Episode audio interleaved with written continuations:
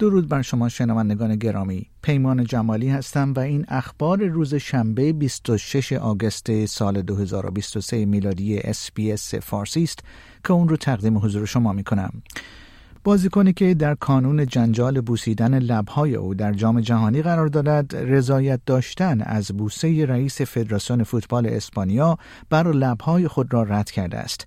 لوئیس روبیالس رئیس فدراسیون فوتبال اسپانیا پس از پیروزی تیم فوتبال اسپانیا در فینال جام جهانی زنان در سیدنی به دلیل بوسیدن لبهای یکی از بازیکنان تیم فوتبال اسپانیا تحت فشار قرار گرفته است تا از سمت خود کنارگیری کند.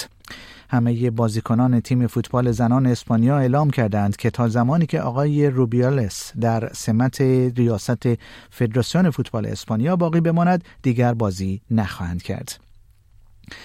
برای جلوگیری از ورود دانشجویان غیر اصیل به استرالیا و به عنوان بخشی از اصلاحات طراحی شده در کشور دانشجویان بین المللی قبل از اینکه بتوانند برای ویزا درخواست دهند به پول بیشتری برای پسنداز نیاز دارند.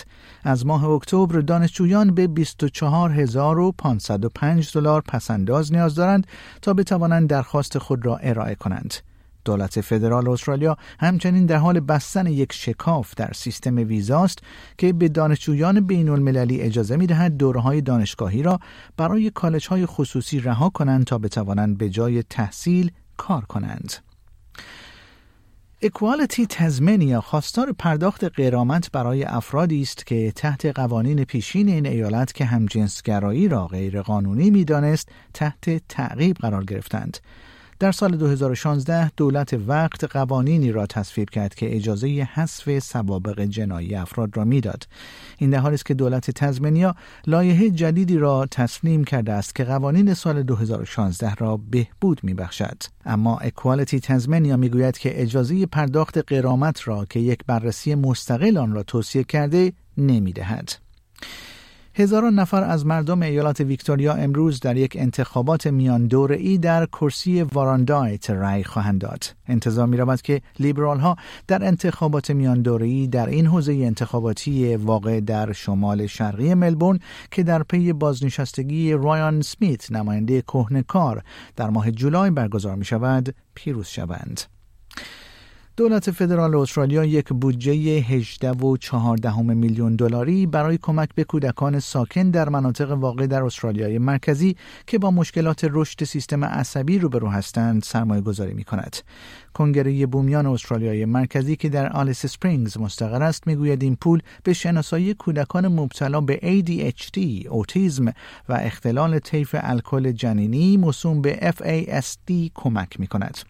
FASD طیفی از ناتوانی ها را در کودکان به دلیل قرار گرفتن در معرض الکل در دوران بارداری ایجاد می کند. هزاران نفر از مالکان تحت تاثیر بخارات سمی ناشی از اطفاع حریق در پایگاه های نیروی هوایی در سراسر استرالیا بیش از 130 میلیون دلار قرامت از دولت فدرال دریافت خواهند کرد. حدود سی هزار مالک که در هفت منطقه استرالیا زندگی می کنند ادعا کردند که تحت تاثیر مواد شیمیایی سمی PFAS موجود در این بخارات سمی قرار گرفتند. در همین راستا دادگاه فدرال استرالیا پس از اینکه طرفین در ماه می به توافقی اصولی و الزام آور در این خصوص دست یافتند پرداخت بیش از 132 میلیون دلار قرامت را تایید کرد.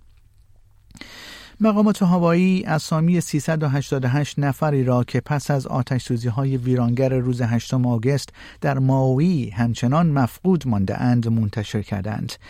مقامات از بازماندگانی که نام آنها در این لیست قرار دارد خواستند تا خود را معرفی کنند تا تعداد مفقودان کاهش یابد. آمار رسمی کشته شدگان 115 نفر است. روسیه می‌گوید این ادعا که کرملین دستور کشتن یوگنی پریگوژین را صادر کرده است دروغ کامل است این تکسیب در حال صورت می‌گیرد که مقامات روسی می‌گویند ده جسد و دستگاه ضبط داده های پرواز را از صحنه سقوط این جت که گمان می رود رئیس گروه واگنر در آن کشته شده باشد پیدا کردند. دمیتری پسکوف سخنگوی ولادیمیر پوتین رئیس جمهور روسیه می‌گوید گمان زنی های زیادی در مورد سقوط این هواپیما وجود دارد. او گفت روسیه مسئول این سقوط نیست. Of course, in the West, those speculations are put under a certain angle, and all of it is a complete lie. And of course, it is necessary when covering this issue to be based on facts. There are few facts yet, because they are yet to be clarified in the course of the investigative actions that are currently being carried out.